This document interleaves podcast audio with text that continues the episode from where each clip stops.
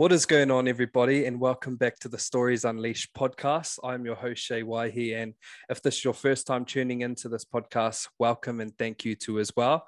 Um, don't forget to like and subscribe to my YouTube channel, um, the Stories Unleashed podcast.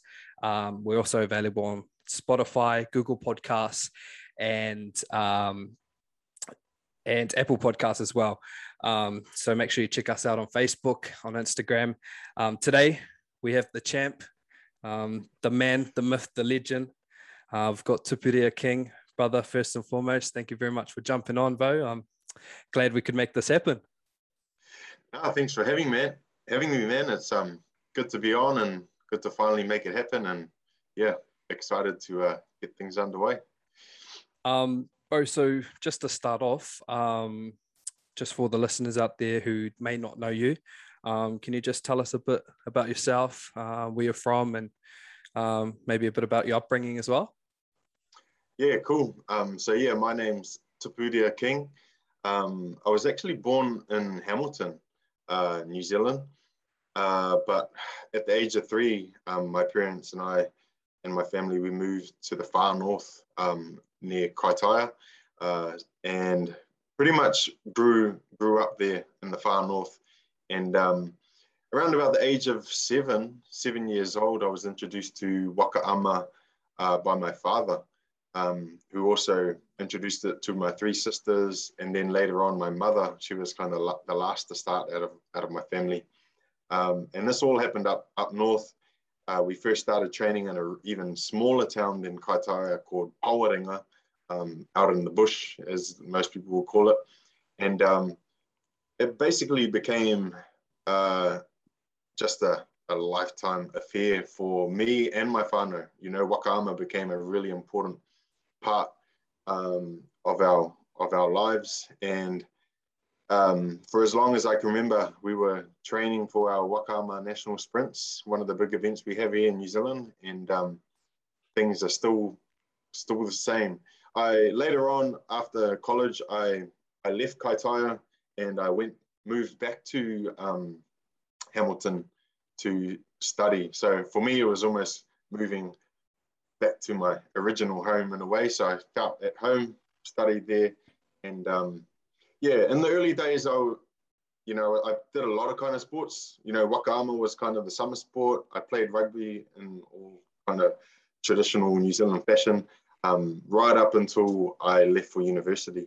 Um, but yeah, it was a pleasure to grow up in the far north. You know, I um, grew up on a farm, so I was like, you know, always into um, outdoors things and and love that far north lifestyle. So, um, but yeah, waka ama kind of was the one sport, you know, that really stuck, um, especially after I moved away and went to university. Whereas the other sports, rugby and um, things like that, kind of um, kind of died off. Was that because of your passion for it? Is that why it died off? Or did you ever see like I know a lot of kids think this when they're young, like, oh now I'm gonna be an all black when I'm older. Like, mm. was that the same for you? Yeah, like uh, I would say in the early days, um, yeah, like I said, I played a lot of different sports, rugby, touch, tennis, um, waka ama. And even at that time in those early days, like I probably would say that waka I didn't truly have that passion for waka ama at that young age. It's kind of was just one of the things that we did, um, in in this basket of all these things, all these things that we did. But and even more interestingly enough, bro, uh, when I first went to university, and you know was removed from my parents and on my living on my own for once, flatting and and had that didn't have that that outside um, kind of uh, support, I guess, to, to do waka ama, um, it was the first time where I, I actually stopped pedaling for a bit. And I think a lot of people don't really know this, but like I stopped pedaling for a good year or two and I kind of wasn't really doing any sport. And I, I kind of went through this moment like um, where I kind of felt a little, almost a little bit lost, I guess. Mm. And, but what really brought me back was I decided to go to university and I decided to do sport and leisure studies. And through my degree, as I started learning like how to train, you know, learning about nutrition and all these things, I actually started like developing a passion for like not necessarily waka ama right away again, but I was developing a passion for um, health and fitness. And because I had this history of waka ama, I decided, you know what, I'm going to put this training to the test. Kind of got really fit in the gym. And then um, that year, I believe, because 2012 was my first year of uni. And then leading into 2013 Nats, January, I was like, I'm just going to put this to the test. And um, funny enough, that's when I wound up winning my very first Premier Men's title. So like within the space of a year, 2012 being like the like I kind of wasn't training at all. I was kind of a bit lost, you know. I wasn't even wasn't playing rugby, wasn't doing waka ama, wasn't doing anything. I was like, oh, what am I going to do to actually boom the next year actually winning my first Premier Men's Championship? That was a really significant year for me because it kind of like paved the way for the next 10 like eight to 10 years mm. to where i am now you know um so yeah it's it is a it's a tough tough thing because you do see that happening um you know especially kind of the similar similar age that it happened to me where you can kind of lose your motivation and your passion for say waka ama mm. um people don't necessarily always come back. I was kind of the lucky one to to kind of come back. Um, yeah, which I'm kind of pretty pretty grateful for, really. Yeah, Bo. Yeah. No, I, I, totally agree. Like, I'm I'm only 22, so I finished school. Um, mm. 2017 was my last year, um, mm. which is ages now. Feels like it anyway. um, yeah. And Bo, like as soon as I left school, I had big ideas in my head that you know I'd go to uni and uh, mm. you know do my degree, then get a job, then find a wife, and then like yeah. stereotypical sort of thing, Bo. And then for a bit there, even I got lost, and I was like, "Ah, is this mm. is this just me, or is it a lot of other people?" So it's quite mm. good to hear that you know even um, the likes of yourself find yourself mm. in those sort of predicaments. Um, yeah, sure. In terms of um, when you when you went back to racing and and and you won was that the goal bro or did you just think oh i just need to slowly ease myself back into it or did you start seeing the results and going oh i could really have a shot here yeah like no it actually came as a almost as a surprise. Like i like i said i found that like enjoyment in training and like getting fit and then i was just like like this is the funny thing. I was actually uh, around that time it was CrossFit was coming onto the scene like pretty strong. Rich Froning was like champ, and I was actually like really quite invested in watching that, and that motivated me to just like land train a lot. So I got really land fit trained, like um, fit that way. And then, like I said, when Waka, I was like, oh, Waka Nats is in about a month. Better, I'll jump in a canoe. And um, so it kind of happened that way. And then I actually won the 250, 250 meter one year before I actually won a 500 meter. So it was almost like kind of like an accident. And then um, from that point, I still wasn't the, the champ. Like uh, there were still guys that would beat me in the long distance races. And um, but soon after that Waka ama Nationals, Kingy Gilbert asked me if I wanted to travel to Tahiti to compete in a six man race with them. And I was like, oh, you know, why not? and went over there and did this crazy three day race around the island of Tahiti. And like I had blisters on my hands at the end of it. Um, I'd never experienced anything. We actually we got thrashed. Uh, um, never experienced anything like that, but it like blew it like blew my mind the level of competition in Tahiti, mm. and that was a big motivating factor for me to carry on, like, um, because now I wasn't just looking at like New Zealand level or being champ New Zealand. I was like, whoa, look at these Tahitians. I want to try and get close to them. So that was actually my main motivation was like, I, I want to catch up to the Tahitians. And it just so happened that it, whenever I came back to New Zealand, I was, you know, growing my level here too. So, um, yeah, like I said, from right that moment in 2013, it was like a domino effect of mm. basically mm. one thing led to another, just opportunities, races, and traveling just all happened one after the other. Um, and it didn't really slow down pretty much up until COVID, really. how how um known were you before you won that race, bro? Were you like, did they still know like, oh, that's Tapu King, or were they like, oh, this is just a young fella just jumping in, sort of thing? What what was your status at that point? I would say not. Like I wasn't that well known because I, to be honest, before my I had my moment in the um in the spotlight. Joshua Parisi was the man of the moment, and yeah. he was the last person to last New Zealander before we went to the Premier Men's division to beat me. He, he won the 23s, he won the junior 19s probably multiple years in like supreme fashion. Mm. He traveled to Tahiti earlier than me and he he he set some pretty awesome standards that kind of same era too, or even a little bit before him, was Hemi Wahopongo, you know? Hemi Wahopongo did some crazy things through the intermediate and junior 16 grades and potentially even the junior 19 grades. Um, you know, so no, I wasn't really um, well known, but like that's the cool thing about the sport that it can only like take the space within a year before you can go from zero to 100 basically bro exactly like bro that's the thing though eh? like um because oh i don't know you know that i've i've pedaled before eh right yep. um yeah but i remember like when we first started pedaling and we used to line up against like this was under 19s oh j19s j16s and stuff bro and you'll just hear the aura of team names like um like push to the max or um yep. all those Waitakere teams or um, Wakamanu, like all them, and you'll just hear the yeah. name and you're thinking, oh, nah, man, I don't want to race these guys, you know. so I was yeah. wondering if that was the same sort of scenario for you. Um, so after Tahiti, bro, obviously I know you've done a bit of um, pedaling over there um, now. Mm. What what is, what was it that like you thought was so different um, in terms of their style, in terms of how good they were um, in 2000 and was it 2012? Did you say? Um, 2013 was my oh. first year in Tahiti. Yeah.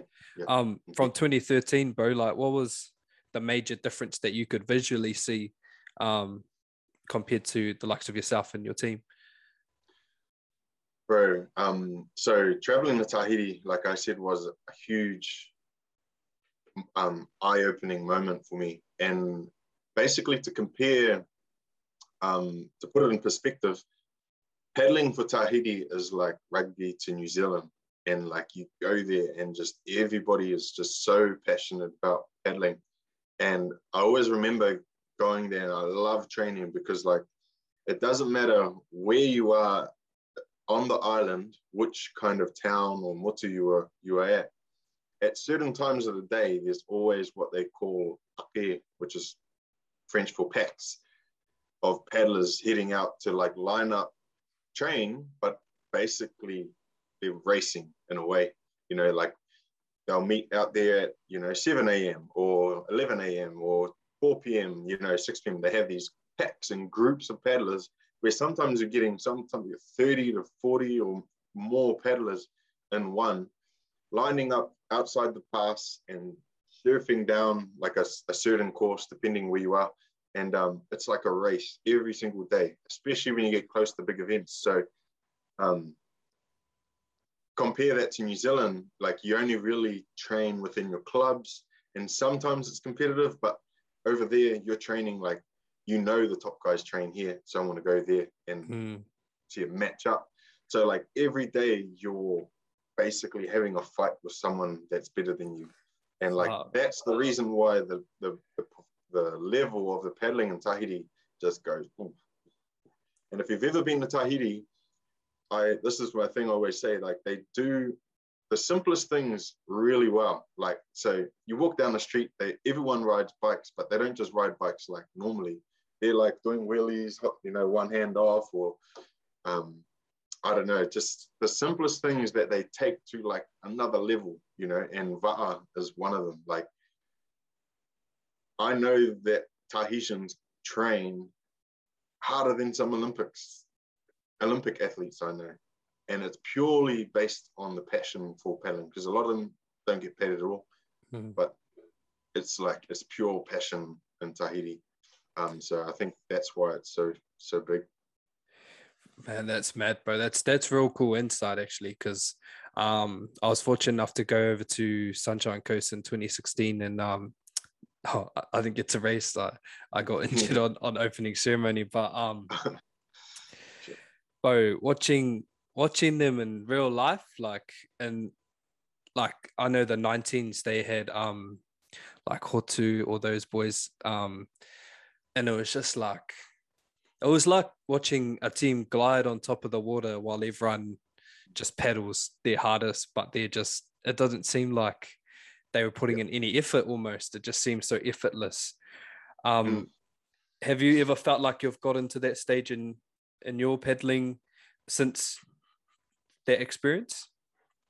Yeah, like that's a dip, a really good topic because I, I feel like that's like that missing link because I always talk about Tahitians they lack what probably a lot of like other sports have in terms of like theory and sports science detail. Like you, they can't explain it in that sense, but they're like the way that they can explain, say, the meaning of like feeling. Like so, feeling is one of the the most important things racing like a Tahitian is, is like having feeling with the water, connection with your paddle, your craft. Like all of that is like the most detailed thing ever. And that is the the one thing that separates the Tahitians versus people who will break down all the movements um, and do as much as they can. The one missing link is that feeling and that connection with the water. Like they're basically like um, I don't know, just like spiritually connected to the water almost, you know, like they just mm. embody it. So that's what's really um, help them like to excel is their how I said they just do things so well. Um, but there's so much knowledge there in Tahiti that's been passed down over the generations. Um, yeah, it's it's really really amazing. So I try, I definitely try and embody that, and um, I, like I had some really awesome opportunities um, to paddle with some teams over there. I paddled with Paddling Connection for a few years. So um, being in that environment and learning and was the best thing that ever happened to my paddling. Um, I definitely wouldn't be at the level I am now without having gone to Tahiti. That's that's a definite. Did did one person take you under their wing there um, in that team? Did you become almost a rookie in that team, or what was that sort of setup oh, like? Man.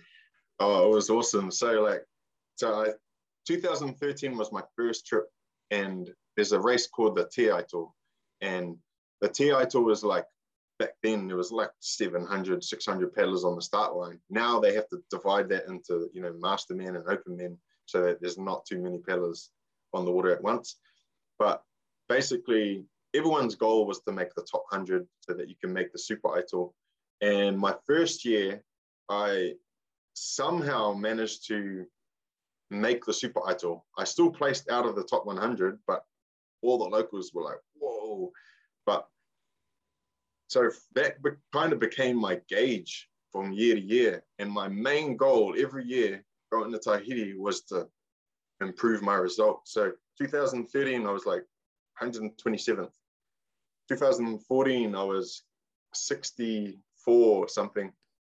2014, I was 37th. And I think I beat Steeve Teihotaata, but he was injured, he, like coming off an injury. Um, and then 2015, first time making the top 10. 2016, I think I dropped back out of the top 10. I was like 11th or something. Somebody beat me in the last 20 meters. And then 2017, I think I placed, am I skipping a year? Seventh, sixth place, like the best I had ever placed in the Super Aito. And then, um, and so forth. So it was kind, of, that was kind of my big gauge. But halfway through there, and the first time in 2015, sorry, the first time that I made the top 10 of, for the uh, Super Aito, Coach Wilfred Armin from Paddling Connection came to the place that I was staying and knocked on the door and basically asked me, We're going to the Catalina crossing in three weeks. Like, you want to come with us? Here's some raffle tickets, sell those, and we'll see you in California. So 2015 was another massive moment for me because it was the first time I was invited to paddle with Paddling Connection. And I, I remember going to training like the next day or the day, two days after the Super Aito with Paddling Connection in preparation for this race. And I took two strokes basically with this team. And straight away, Wilfred stopped the boat and he's like, hey, your technique is wrong. You're, you're too stiff. You're sitting up too straight. You're not like fluid enough. You need to you need to move the body, be fluid, feel the water. So like right from day one, um, I owe a lot of my teaching, my learnings to Paddling Connection and especially Wilfred Armin um, and his brother uh, Mahimana Armin and all of the Paddling Connection boys. Because yeah, it, from then it was an awesome journey. Did like yeah, four or five years paddling with Paddling Connection in some of the top top races um, over there. It's 127 right down to six. Yeah, oh, that is mad, that's madness, bro. Yeah. Well, it's it's funny that you said so. So you went to the um, Catalina crossing in 2015, um, and I know you won the 500 meter in in, in um in New Zealand in 2015. Um, and I remember going to the 2016 nationals, bro, and it was like seeing two different peddlers like with you like your technique was so different i just uh, i don't know if i've got the years right but i just remember mm. seeing you one year and you were pedaling and you were still smoking everyone in, in both both years but i remember seeing you um the next it was like watching a totally different person was that um because of Paddling Connection definitely definitely yeah i think there's like two years um where i hadn't had any uh, involvement with Paddling Connection. Managed to still win 500 meter sprint, but like, you know, exactly like I said, like stiff, like my rate probably through the roof, not like using length in my stroke. And then, yeah, I think 2016, you're right, was the first time I did a proper, like a proper huti roa, like a long and strong stroke in the 500. And it's still to this day, it might be one of my best like um, leads in a in a 500 meter race. Like, and I I always look back and I'm like, man, I want to do that, have that same performance, but. but I'm fading away. did you feel that like when you were racing? Did you feel was it different in that race? Did you just feel like, oh, this feels it's hard, obviously, nothing's going to be easy in, in a 500 meter, but it just felt more fluid and more like you had a good flow going in that race? definitely. Like I remember, I even remember the time when I was like doing it in training, like telling myself that, um, you know, faster isn't this like faster rate isn't necessarily going to get me to the end faster. Um, so I was really like withholding myself, like really trying to um, dial in on the long, strong, trust in it, um, trust in my feeling and connection with the water.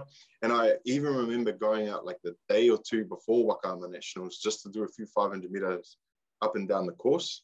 And I remember probably some of my competition came out and jumped in with me on one of them. And I remember just testing my long and strong and feeling like really, really good for the for the next day. And so I was like, I'm just gonna do this, you know. And so it was like a stroke that allowed me to to almost get to a point later on in the race where I could kind of almost take a look. I'd usually take one look in the second 250 just to see where everyone is at that point and then decide whether I need to take it up to another level or I can just kind of maintain here for a bit, you know. Like it kind of got to that point. Um, you know, but yeah, I've never really felt more uh, I guess, yeah, connected to my stroke without that influence from from Paddling Connection. That's for sure. Mm, a little bit about um, sort of your race structure and stuff a bit bit later, but I think we should stay on on Paddling Connection, Bo. So you've you've said that experience was, I suppose, surreal for your pedaling um, development. Um, what was what was that like being in that environment? Did you did you take a lot of the training home in terms of going home and now saying, "Oh, we just need a we need to focus more on feeling," or um, "We need to be a bit more loose"? Like, did you take that um, that mindset home, or did you take the mindset of how can we incorporate the both and be a bit innovative with it? I think when I first was taught it, I did come home and try to pass it on to my team here in New Zealand.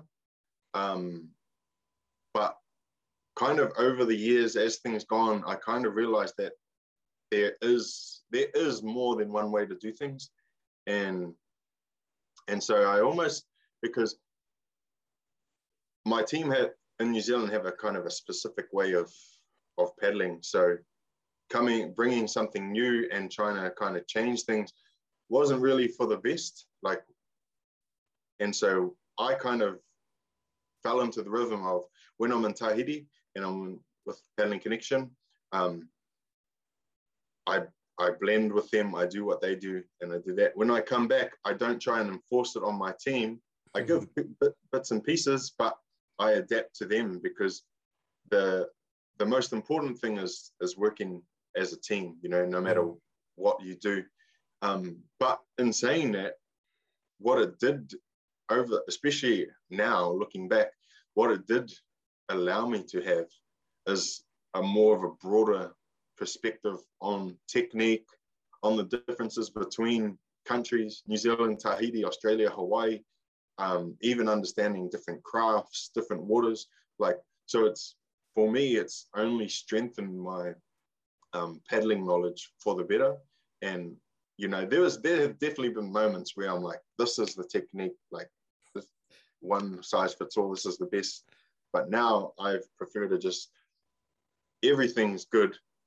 It just everything has its reason. You just have to, you know, understand why you're using it at this in this context and things. So I like to think I'm a lot more well-rounded um, through all of the experience I've had.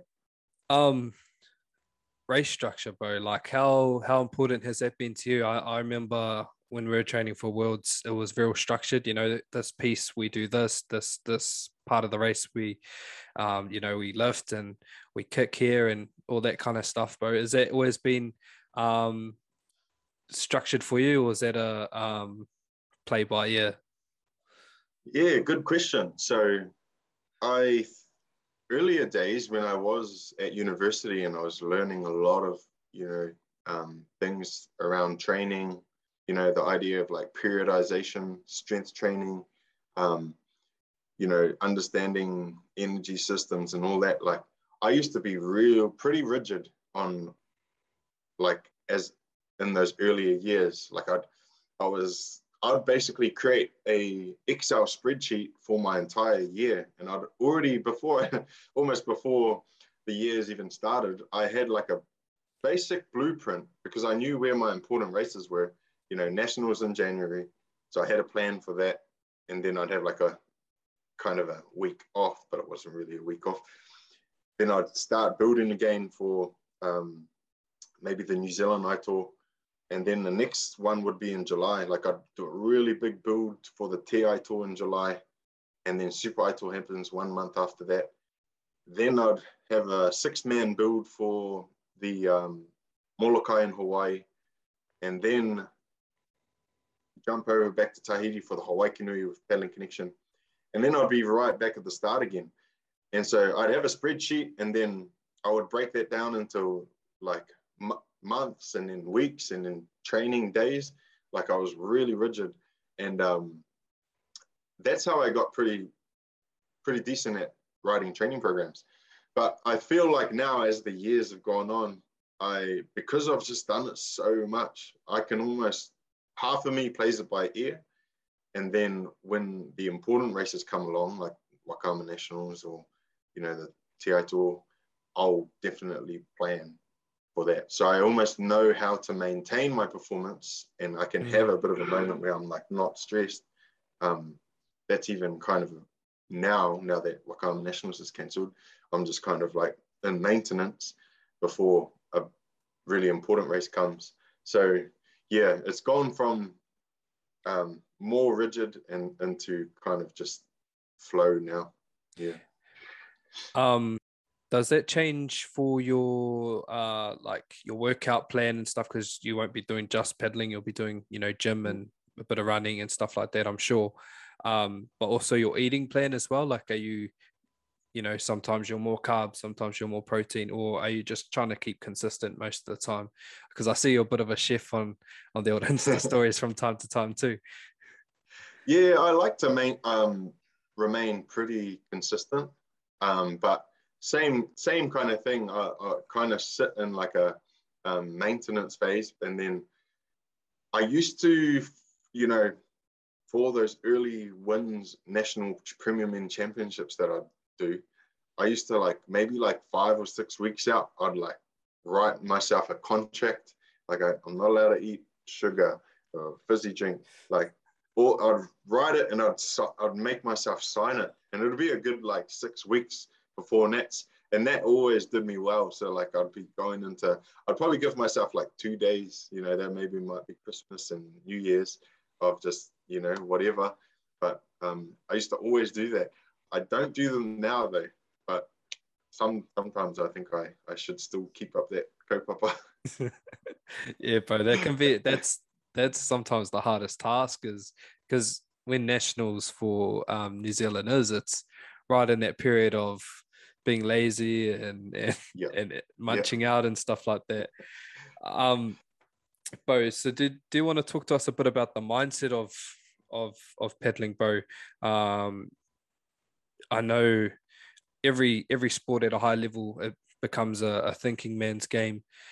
Mm. Is that the same for you in Waka ama, bro? You, is it a mental mental push for you? Definitely, yeah, definitely. Like um, and even talking about how 2013 when you know I wasn't really sure what I was wanting to do. Fitness almost became that like you know going just as simple as going to the gym became kind of something that I turned to, you know, because I must be honest, like I was probably partying a lot, drinking a lot, eating bad food a lot, you know, gained, you know, back then I was 100 plus kilos. And so that kind of sent me on that path of finding something that, um, I guess, something positive, and that was the gym. So not necessarily directly Waka ama.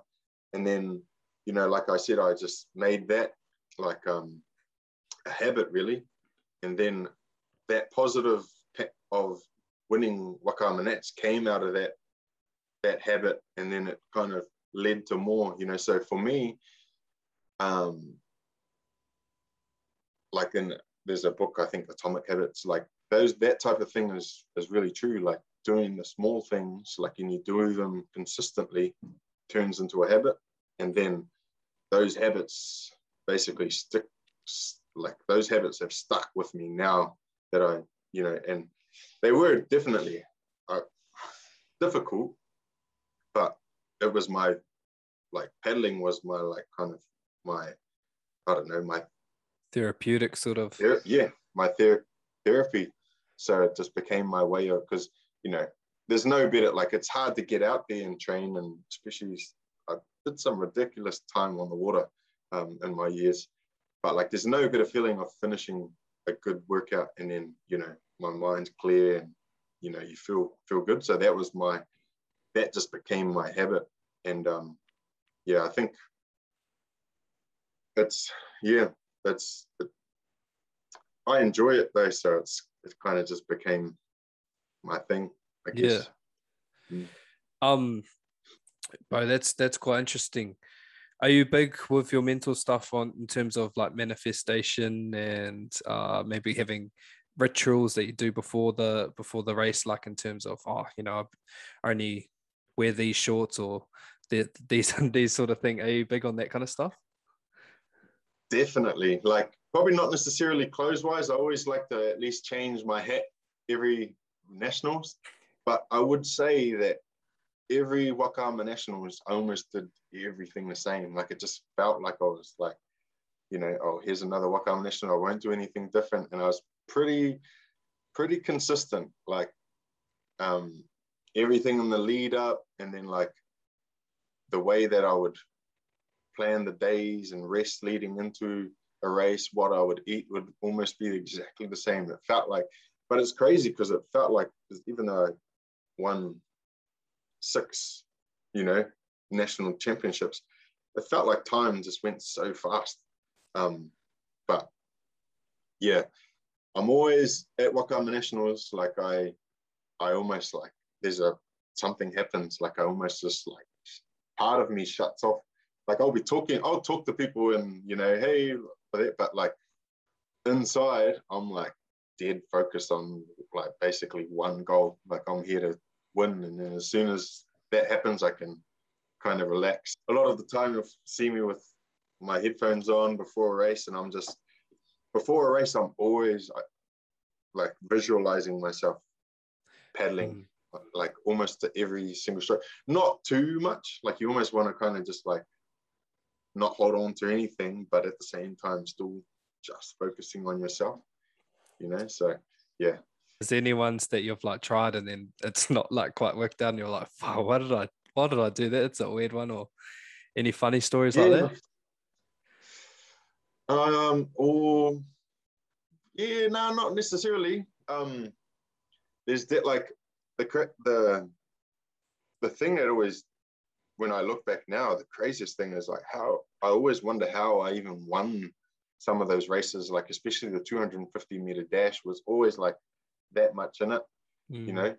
Um, yeah, but no, nah, nothing I w- probably would change, you know. Like every every year I had a, a, a new playlist though, and like so I'd jam the playlist during training to get me motivated for like you know, when I'm training, I'm thinking about nationals, I'm listening to the song or these particular songs. So I would play those songs at nationals because it reminds me of all the work that I did during training, like, and it's the same like motivation. So that kind of, that's kind of a bit of a tradition I do. What type of songs, bro? Are they um, upbeat songs or they chill, relaxing songs? One year it was like a full-on Eminem playlist yeah. Nah, and then yeah, all sorts really. Um, but do you want to talk to us a bit about your business? I know you're selling apparel now. Uh, mm. You obviously do training programs and stuff like that. Um, how did how did you get into that, Bo? And what's it been like um, joining the business world? Yeah, no, it's it's um it's been awesome. So, and it kind of happened uh, like in the same way that I talk about my performance, like a domino effect, really. Like if you're passionate about something so much, other things kind of just fall into place. Like, you know, um, and I've never been like a business person, you know, so, but in a couple of years ago, or a little bit over two years ago, I was doing um, some coaching in Singapore and in Singapore, there's a lot of expats, and there were a lot of Kiwi expats working there. And there was a even a Kiwi club there, uh, quite a lot of paddlers, Kiwi paddlers there. Um, and I was coaching a particular New Zealand team, and one of the paddlers, um, Irene Matila Cooper, uh, who's a Kiwi, or she's actually the granddaughter of Dame Whina Cooper. Oh, wow. And um, she, you know, really bus- well business minded, obviously living in Singapore and doing that for her career. Uh, she actually, you know, hit me up like, do you actually want to turn this into, you know, a, a proper business? Because I'd always, you know, along the my journey as as I was going, I'd write training programs for other for mates and I'd do coaching clinics when I went to places on that, but I it was never a, an official business. And so she asked if you know she wanted i wanted her help on that end and then from then, boom. Um, Irene actually moved back to New Zealand not too long after that. She had already spent 15 years there, and um, we basically started training like a king. And she's been showing me the ropes ever since. You know, I do the the core, I guess, training programs and the coaching clinics side of things, and she she can bring the the other side of you know paying taxes and all that. So it's been it's been awesome, and I think the coolest thing for me because it's this has always been one of the things that's laid in the back of my mind is like pursuing passion over money and like pursuing passion my passion for waka ama i knew i wasn't going to make any money pursuing it. Like going to race in tahiti wasn't going to pay me but that was what i was passionate about i loved it and so i just did it anyway. And you know it's cool because forging that path on my own led to train like a king. Without actually pursuing that passion uh, train like a king would never have existed. If i did choose you know the money path and just went somewhere something maybe i wasn't necessarily as passionate about i probably wouldn't be in the position where i kind of love what i do. Train like a king doesn't pay everything you know it's not my one will be all. Obviously, I've got other things, but like I wouldn't trade, wouldn't trade it for anything because the things that I've experienced and then the things that I get to continue to experience um, and offer other people value now through Train Like a King is is pretty pretty amazing. So yeah, we COVID's been a bit little bit tough, but we're still, you know, that's the great thing about the digital world that you can still create value and and give others you know, things like that. So yeah, it's been been awesome.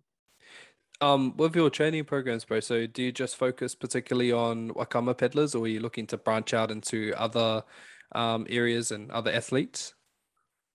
Yeah, definitely looking to branch out. Now that, you know, I've even been exploring other codes myself, surf ski, kayak, because I believe um, all paddle sports are different, are pretty like similar, you know um, the way that when we talk about energy systems and training and all that, they're pretty relevant to most sports, unless you're getting into really like um, sports like weightlifting or something like that. That doesn't mm. necessarily involve the cardiovascular system, but any endurance sport or slightly endurance sport is they're pretty similar. So yeah, um, stand up paddling, um, all of those sports I think would value you know get value from a train like a king program for sure. Um, where do you see yourself, Bo, in the next five to ten years, or where do you see the business as well? And do you have any exciting opportunities uh, coming up with that?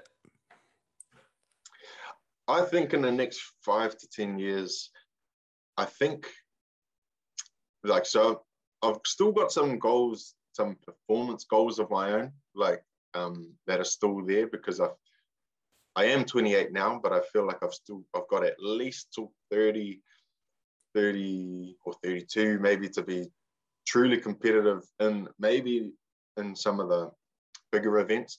Endurance wise, probably still got a while in the long distance racing things. So like I'm still wanting to be like world champ. Um, main is like I've been doing a few interviews about Olympics and kayaking. That maybe not really uh, don't really have the energy to, to pursue that all the time. I'm kind of a bit old. Um, but business wise, I think I, I wouldn't mind stepping more into that, that coaching role pretty soon and, you know, still compete myself, but help that next generation of paddlers to experience some of the things that I've experienced in Tahiti and, um, you know, so maybe focusing on world championships as a you know as a way of of building up our performance here in New Zealand from rangatahi upwards and then taking them to big events like the world champs um, mm. you know and I guess along the way building train like a king building relationships with overseas paddlers with big races um, yeah that's kind of where we're kind of hopefully heading. No, that's awesome, bro. And far those are some mean mean things too. A lot of giving back.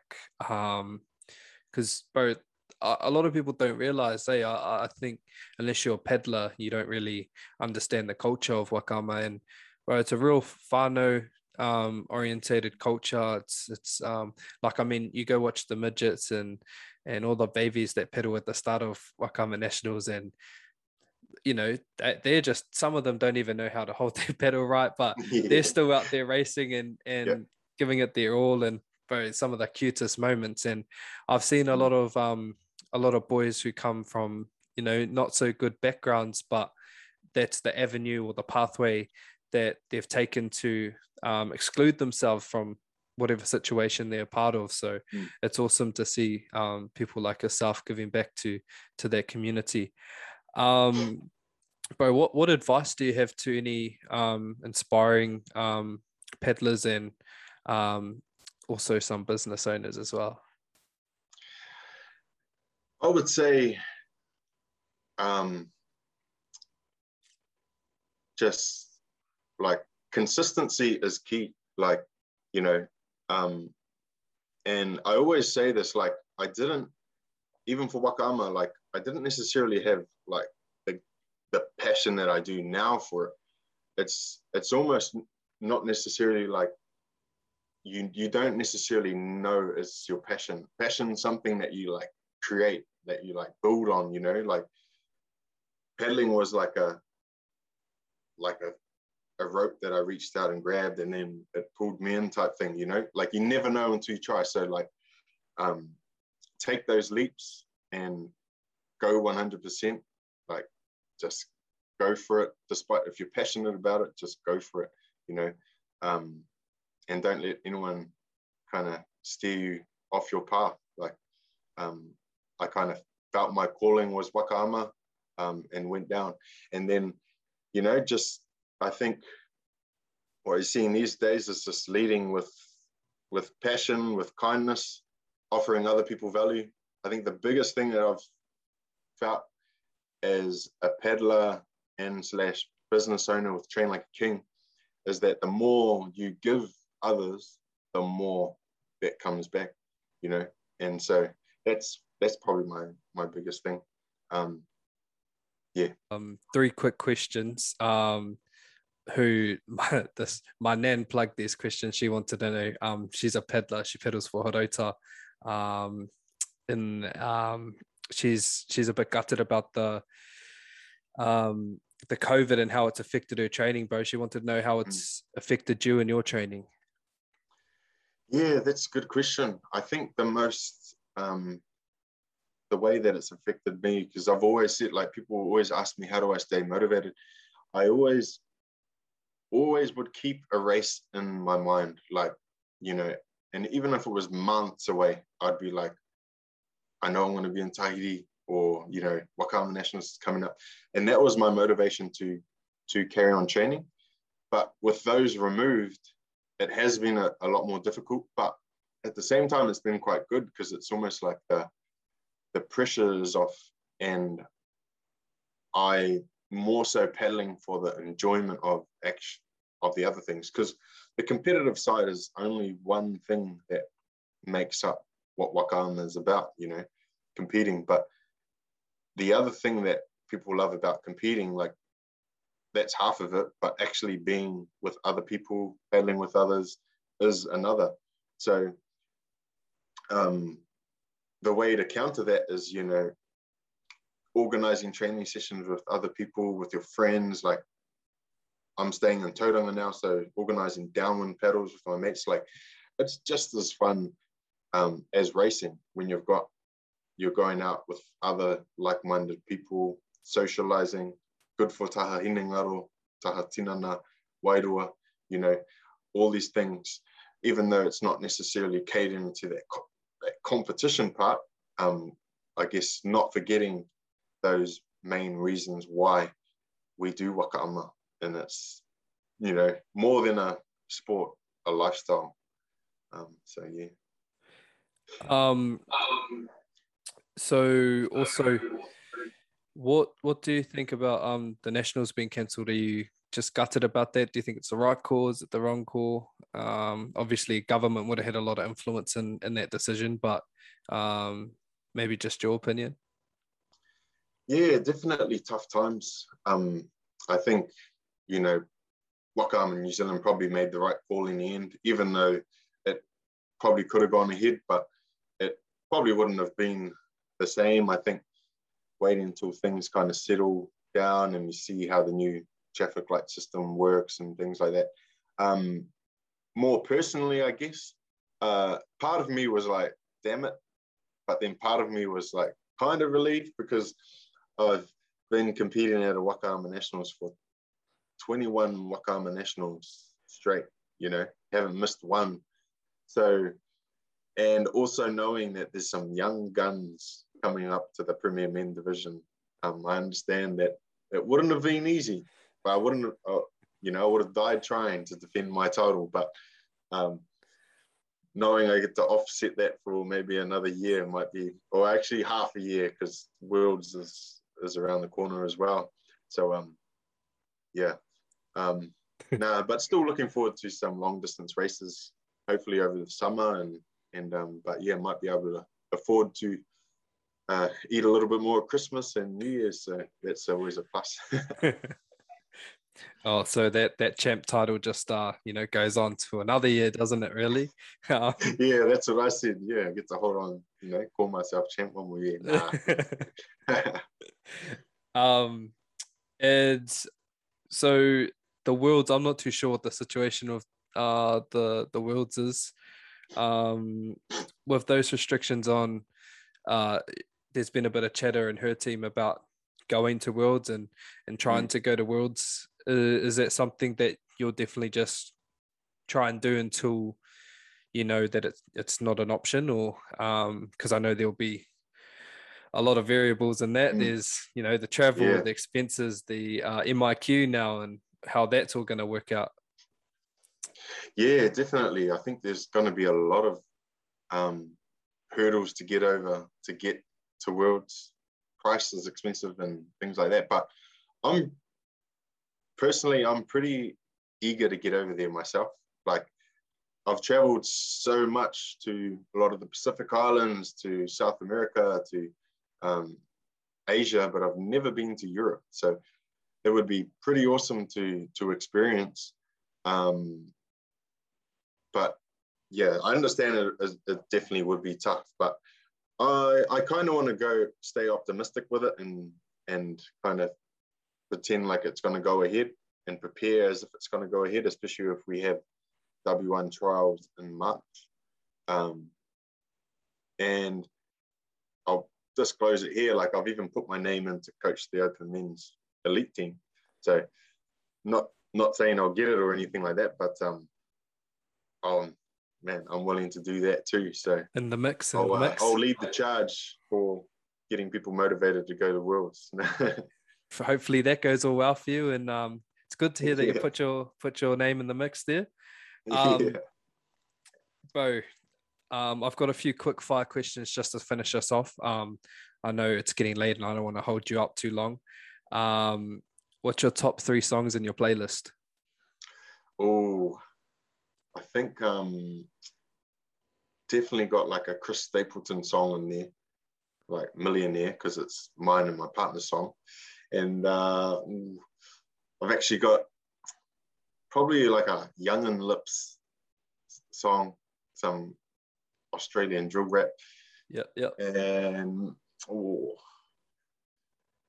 oh, gosh, I'm the most diverse music listener ever. Um, can't even say. Probably like a Six60, Six60 song or Katchafire or something like that. I'm pretty diverse. but I think I looked it up. Yeah. Um, I think Chris Stapleton was my like number one song of 2021. that's not that's not a bad thing though. That's not a bad thing. um one of the boys asked me to ask you this, Bo. Um, when the missus got home, did you open the door with you wearing all your medals or your gold medals?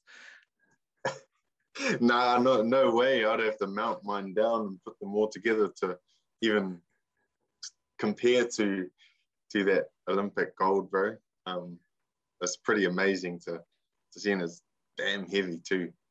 yeah. Can't well, compete. Can't compete. that's amazing, bro. Um, someone that you look up to or inspires you? Oh, um, man, I have like when I was young, I looked up to a lot, like a lot of New Zealand paddlers, Bo Herbert, Maui Kelson, um, and then as thing as the years went on, Tahiti, you know, I was looking up to Steeve Teihotaata, um, Aroa Dubois, and them, and still do now. Um, but yeah, even within my own, within New Zealand, like I look up to like the likes of Conan Herbert and those kind of fellas who really lead the the way in in New Zealand. So um, yeah, that's right. within the paddling world anyway. Yeah, that's mad, bro. I remember um was uh video on YouTube, bro. There was a there was a oh. go to before the race. Watch that, and yeah, I was sure. ready to go. unreal, unreal. um, your greatest achievement? Oh, I think my 12 time Premier Men sprint champ. If I add my 250s and 500s, that's probably my now is my most um, treasured um, achievement collectively. 12 times, but yeah, I, I, know. I don't even, I just, even when I look back, I'm like, how, how did the time go so fast? Like, it just went like that, you know? You're, you're almost in the conversation with, with Michael Jordan. You're, you're surpassed him.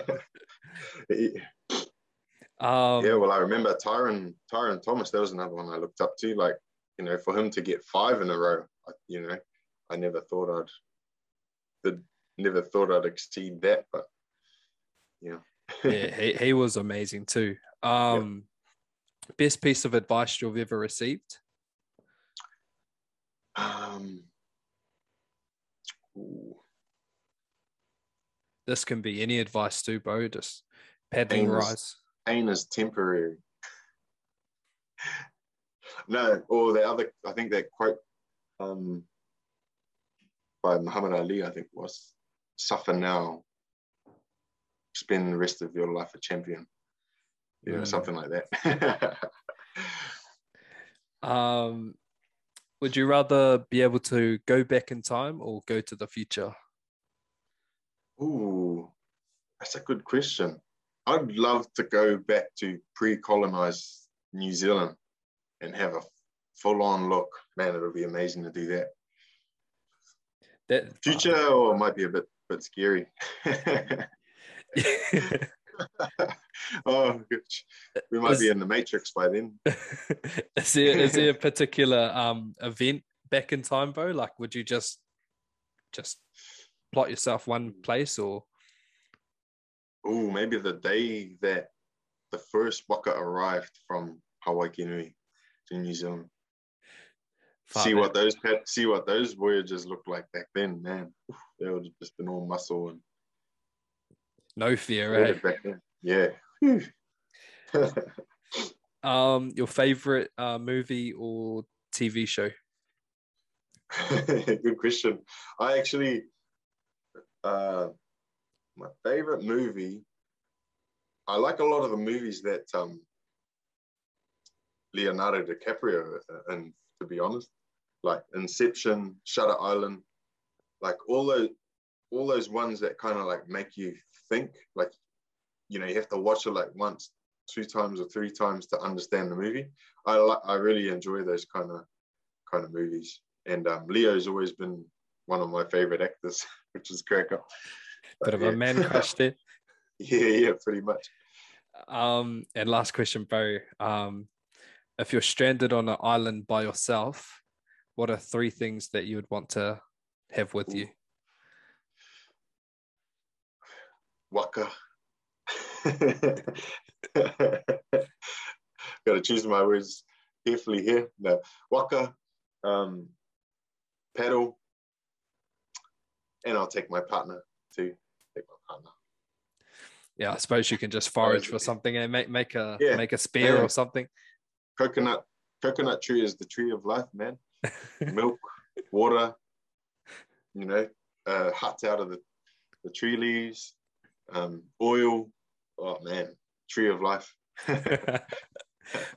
bro, um, I just want to say, bro, again, thank you very much for jumping on. Um, it's been an amazing um, time speaking to you about your journey and, and waka ama and, and business. And um, I'm sure a lot of peddlers out there are going to get a lot from this um, chat that we've had and be able to, um, you know, take it in for their own um, use in, in terms of peddling. A bit of a shame that uh, Nets isn't coming up because I know that uh, a lot of people would have been able to use some of the information you've, you've shared with us tonight. But yeah, bro, just hugely grateful um, for you jumping on tonight. No, I appreciate it, man. Um, thanks for having me on, and yeah, look forward to to seeing this come out, and all the best for for the podcast in the future too, bro. It's awesome what you're doing, and um, yeah, be the lead, man. I'll be, I'll definitely be watching. I'll definitely be watching.